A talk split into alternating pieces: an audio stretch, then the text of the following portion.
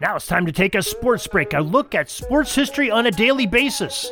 Hello, my friends in sports history. This is Darren Hayes of the Sports Jersey Dispatch podcast. Welcome once again to the Pig Pen, your place for all things great in sports history. And we're going to talk today about the sports history of August 7th and some of the greatest events and players and athletes that have ever played games that we love to watch and learn about. And we're going to talk about some great uniform numbers that these players wore too.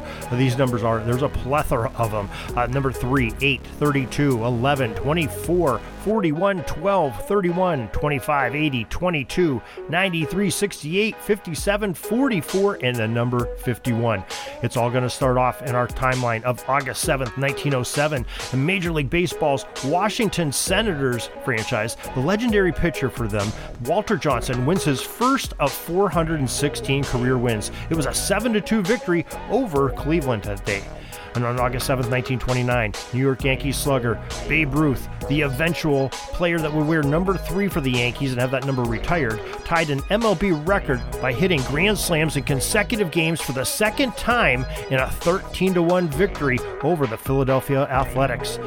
And then August 7, 1972, Yogi Berra, number 8, Sandy Koufax, number 32, Lefty Gomez, number 11, Early Wynn, number 24, Josh Gibson, number 11, Will Harridge, and Buck Leonard, number 32, along with Ross Youngs, were all inducted into the Baseball Hall of Fame.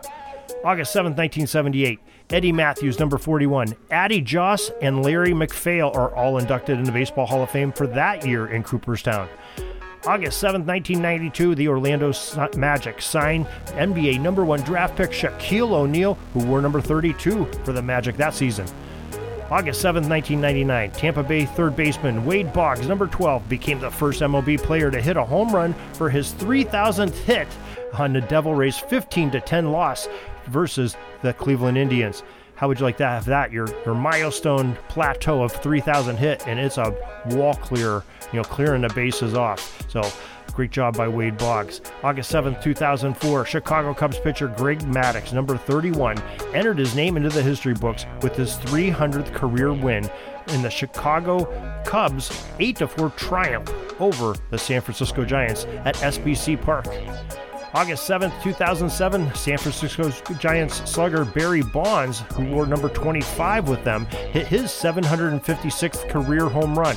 It was a monumental one, too, as it broke Hank Aaron's long standing MLB record of home runs. August 7th, 2010, Jerry Rice, number 80, Emmitt Smith, number 22, John Randle, 93, Russ Grimm, number 68, Rickey Jackson, number 57, Floyd Little, number 44, and Dick LeBeau, who wore number 44 as well, were all enshrined in the Pro Football Hall of Fame in Canton, Ohio. August 7th, 2016, the Miami Marlins veteran Japanese outfielder Ichiro Suzuki, wearing number 51, became the 30th member of the 3000 hit club in a 10 7 win versus the Colorado Rockies. And just think about that.